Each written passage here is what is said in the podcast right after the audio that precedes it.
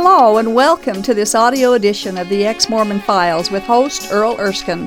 Thank you for joining us. On each episode of this program, Earl, a former LDS bishop, interviews a former Mormon guest about their journey out of Mormonism and into an authentic relationship with Jesus Christ.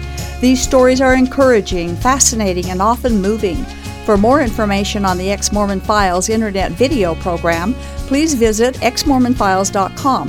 That's exmormonfiles.com. And now, here's Earl. Good evening and welcome to the Ex Mormon Files here in the heart of Salt Lake City. I'm your host, Bishop Earl, and I'm grateful that you would spend some of your evening with us tonight. I hope you learned something tonight.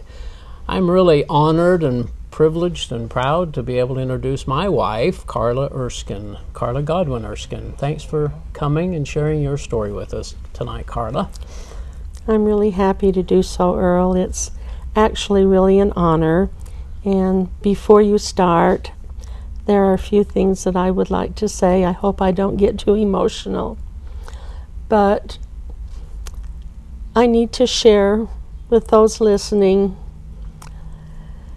when we came out of the church and what type of a person you are, your integrity, your truthfulness.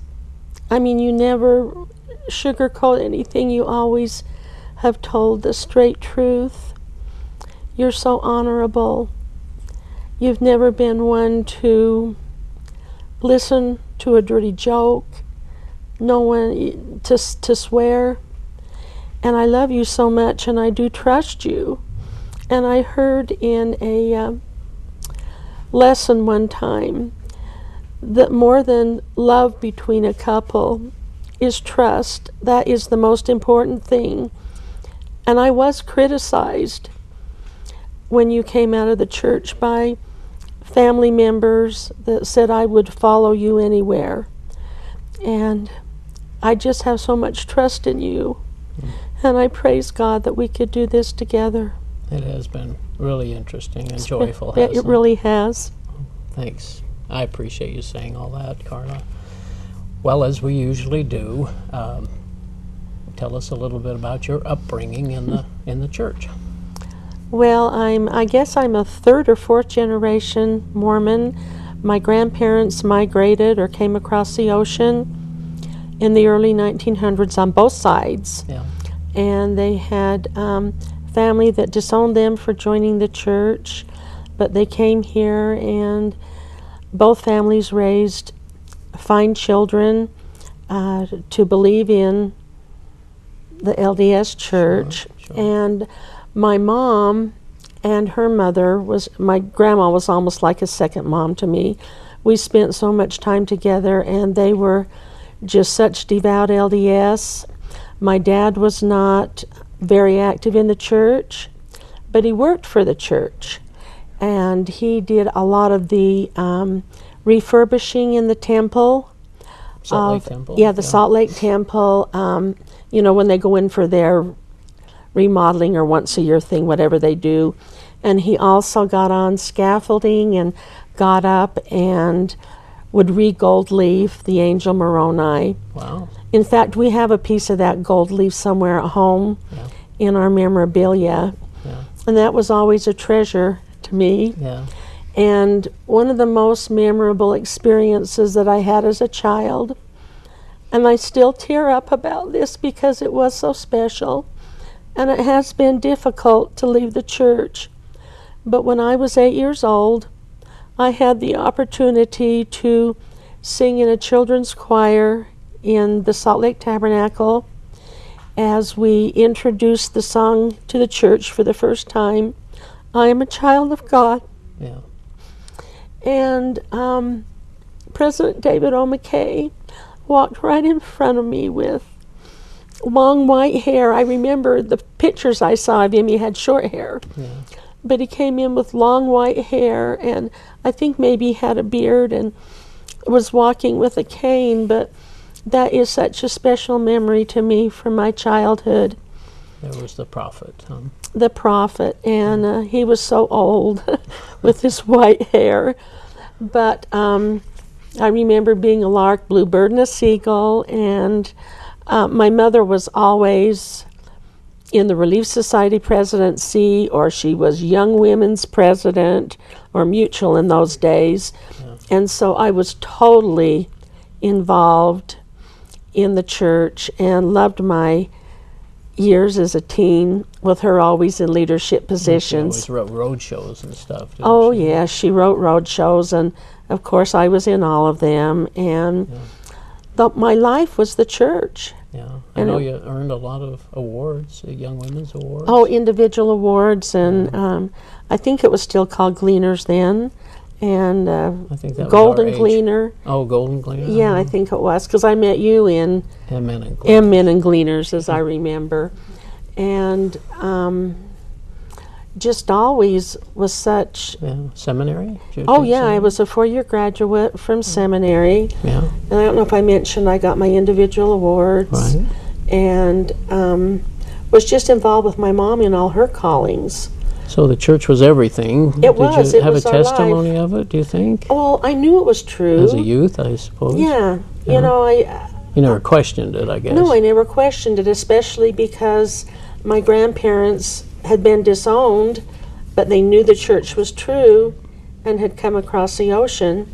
I mean, I never gave it a second thought that this this wasn't that true. there could be any problems with the church, and you No. never heard anything that kind of question made you question or No, I really didn't. Wow. And uh, knew I wanted to marry a returned missionary. That was important to me. And um, I will say, my father, any calling that my mother had, he was called to that calling. yeah, Even though he didn't attend church, church very much, he was able to go to the temple with Diana and myself.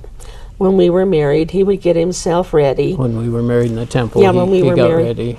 to go Yeah. and he always turned his paychecks over to my mom and she always paid, Paid a full tithing. tithing their whole Well, he married must get some blessings for that, don't you think? oh i guess i, guess. don't know but Uh-huh. he uh, i mean he helped my mom with all her lessons all her Yeah. callings total support Yeah, there from him good example then. wonderful wonderful sweet man So we marry, we find each other and yeah get married. well we met in M Men and gleaners and it was a quick engagement Yeah. and uh, Well, I was a returned missionary and told to get going, so I know, and you wanted.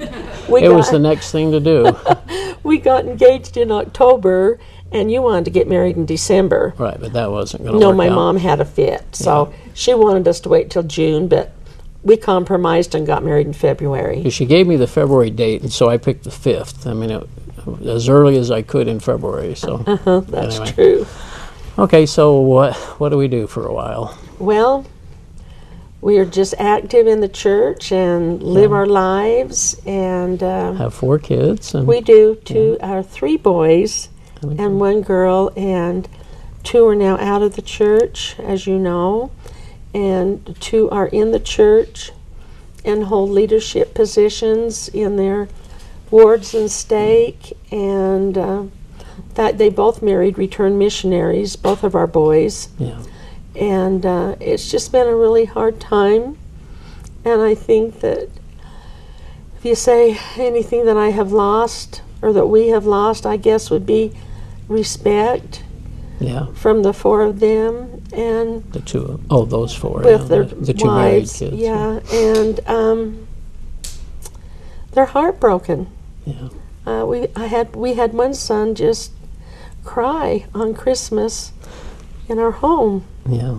Now, before we get too far into our journey out, you had a couple of experiences that you wanted to share, I think, and things that maybe God was kind of tapping you on the shoulder along the way. And Yeah, I appreciate you reminding me of that. yeah, But one of my um, favorite pictures has always been the picture of Jesus standing at the door and he's knocking, Yeah. but there's no doorknob on his side of the door. yeah, And we need to let him in, otherwise, he has no way to come in. And as I look back and I think over the years, I know that this great, wonderful God that I really didn't know about at that time, I know that He was working in my life and that the they were he was knocking. I was opening the door, but I wasn't letting him in. Hmm.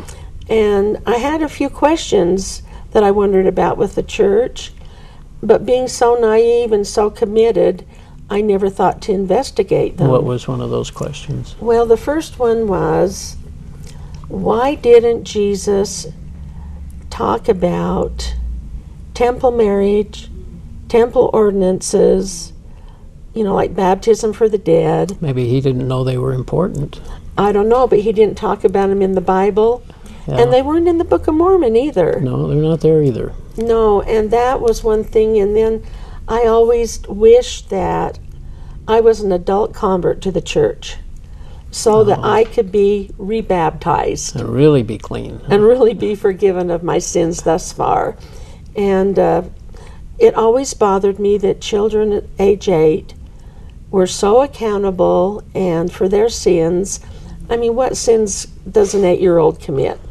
Well, and on the other hand, how how much can they really turn themselves over to Christ? I mean, there could be a few here and there, but at eight, what do you know of Christ and being willing to turn yourself to Him? And to represent Him. Yeah. You know, that's just really an interesting thought. And, you know, as I, I held my callings in the church, I've been a, a primary president, been in, that was always my favorite place to be, was in primary.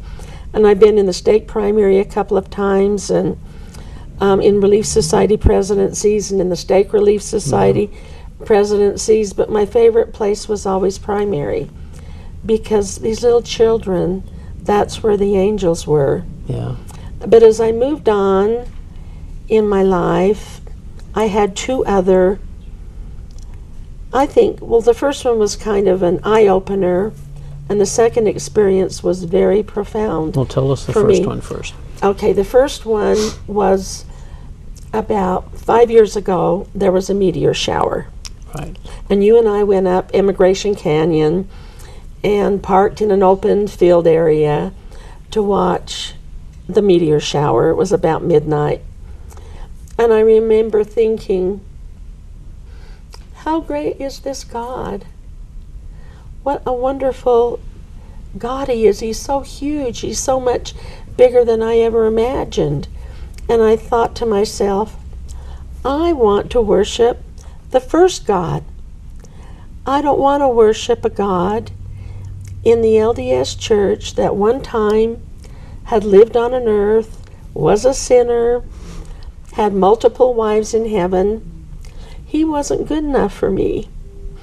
I wanted to worship the one and only God, An Almighty God. the yeah. Almighty God. And I was still LDS, of course, and thought, well, I can do that on my own. I'm, that's just who I'm deciding I'm going to worship. Well, I know you shared that with me at the time, and I totally dismissed it. It didn't impact on in, didn't impact me at all in that regard. I guess Right. it just wasn't You my were already time to questioning, though, weren't you? but it wasn't about God and Jesus ever. It was always about the doctrines of the church. church. But right. And then the other experience was we were on a family picnic, and um, with all of our children, they were all there, and we were up at Donut Falls in Big Cottonwood Canyon. And I remember hiking up to the falls, which is unusual for me because I'm not very athletic. Took me quite a while to get there and to get down this steep cliff. But I remember walking across the river and I sat on a huge rock on the other side under a even bigger pine tree. And I looked up at the grandeur of the falls and could hear the sound of the water rustling down, and I felt the cool spray of the water on my face. And I looked up at this these steep cliffs on either side of this canyon and their majesty and I could see the pine trees at the top and surrounding this whole thing was the most beautiful blue sky. And I started to sob and I could feel the presence of God all around me. And I realized what a supreme glorious God he was And I truly was worshiping the true God, even though I was so LDS at the time. But I remember hikers would come by, and several young men said to me, Are you all right? And I said, Oh, I'm just fine. And I just sat there sobbing. Hmm. I must have sat there for half an hour, and I cried all the way back down Wow. the mountain. I still had opened the door for Jesus, but I hadn't let him in. Yeah. What um, what happens next? I guess. Well, what happens next, about a year or two later, is my husband is very unhappy, Yeah. very frustrated, and I didn't know why. Yeah. You know, you'd retired before me, and then I retired, and I thought, boy, Earl can't get used to me being home. Yeah. And uh, so finally, and the kids came from Phoenix for, Christmas. Christmas. Our one uh, son and his family, and uh, they noticed a difference in you and said, "What is the matter with Dad?" And I didn't know what uh, was wrong. I said, "I have no idea," but he's so frustrated. And finally, I said to you, "Well, there is something, but it's pretty big." And I, s- what did I say? You said it's life altering, and I don't want to tell you. And I never for a minute, I thought you'd had a vision or an angel had come to you. But I I, thought you'd think I'd had an affair or something. never thought you'd had an affair because you are so honorable and trustworthy. I had no doubt that that you know that you weren't doing something like that. But I knew there was something big. So finally, in February of was it 2011, Mhm. you finally told me.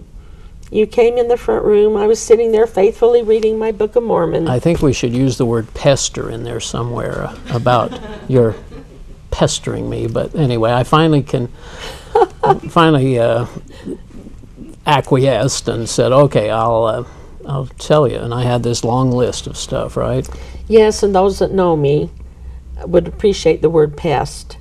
I mean, I was after you for several months. Are you going to tell me today? Are you going to tell me tomorrow? That's okay. yeah. That's anyway, so I finally tell you. So you finally tell me, and it was just so surreal.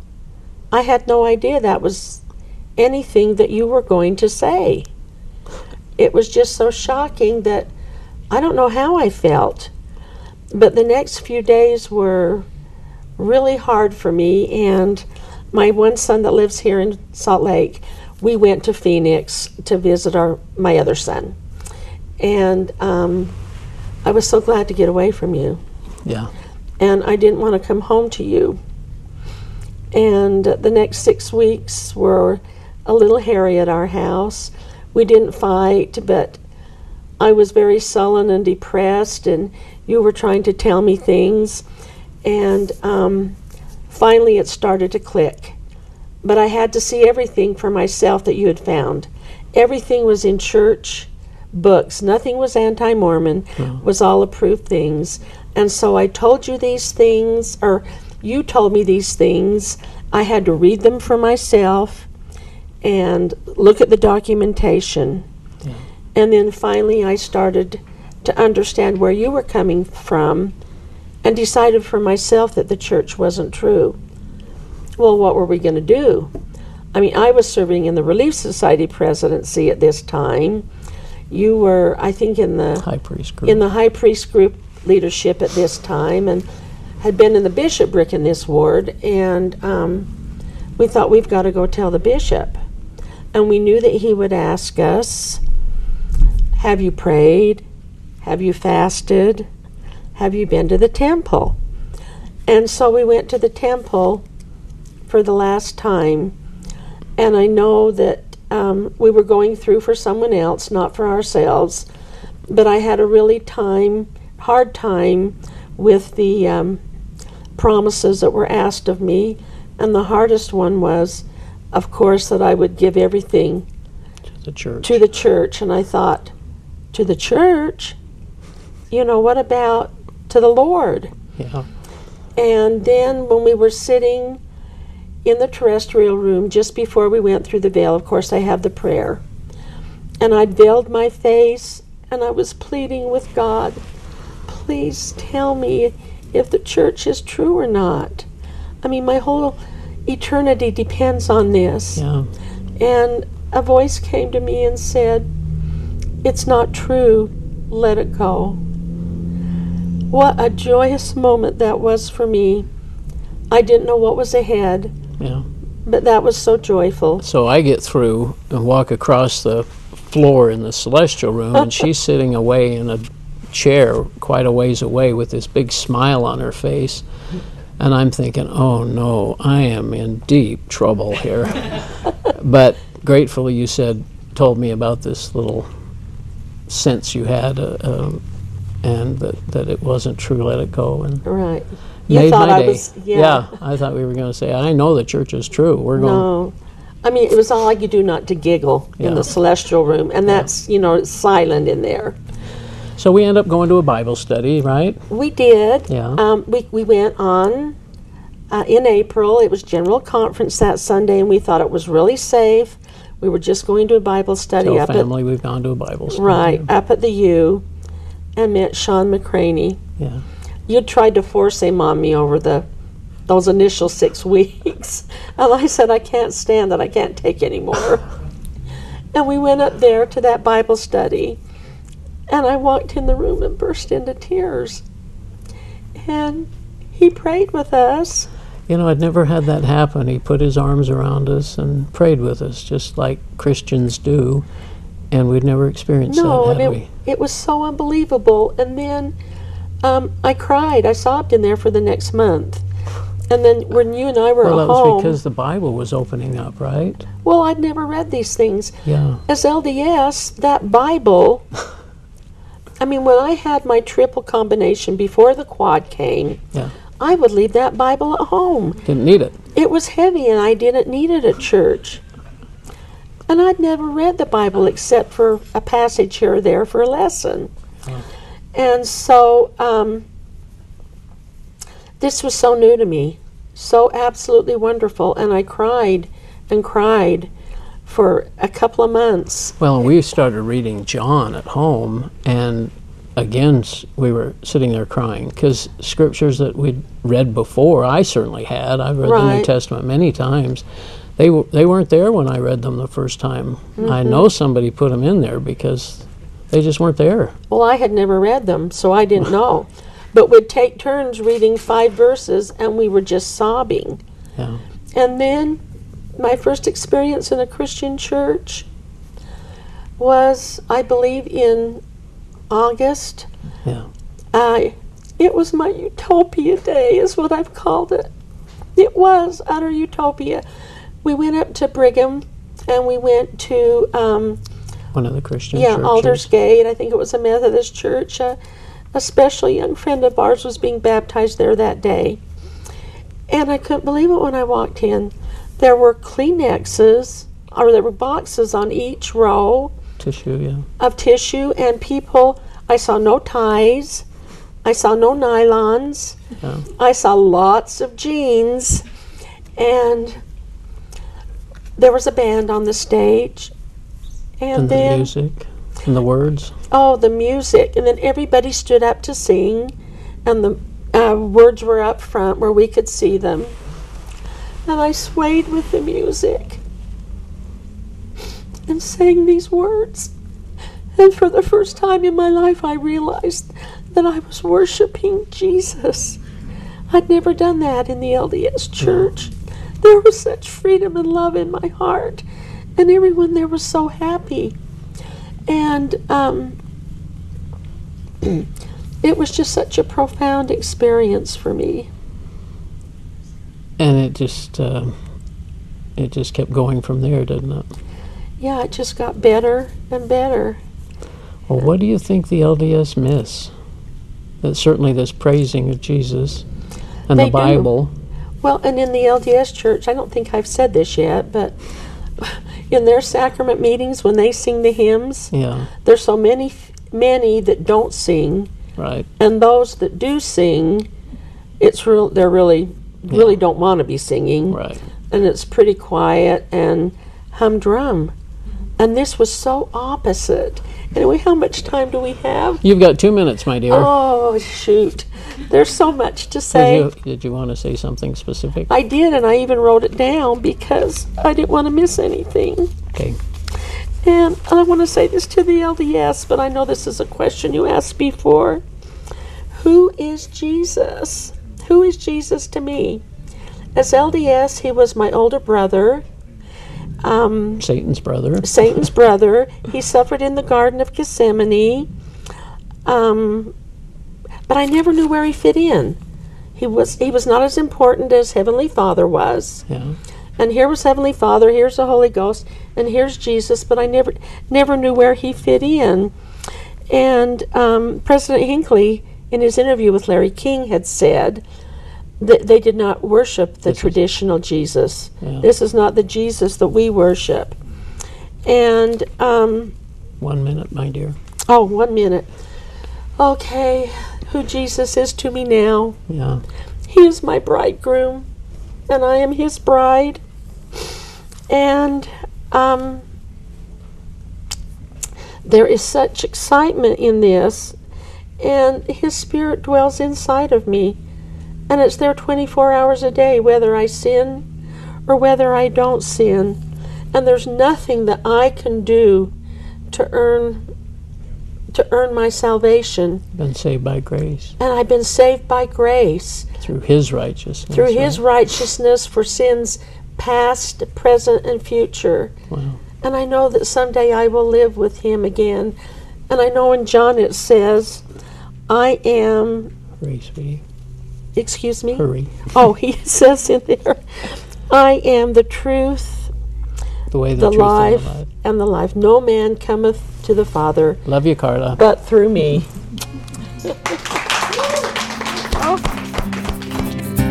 This has been the audio edition of the Ex Mormon Files. The Ex Mormon Files is a production of Main Street Church of Brigham City. For information about this program, including past and current video episodes, please visit exmormonfiles.com. From there, you can also download audio episodes of this program. If you have an ex Mormon story you would like to share, we'd love to hear from you. Please write us at contact at exmormonfiles.com. Thank you for listening, and we hope you'll tune in again soon.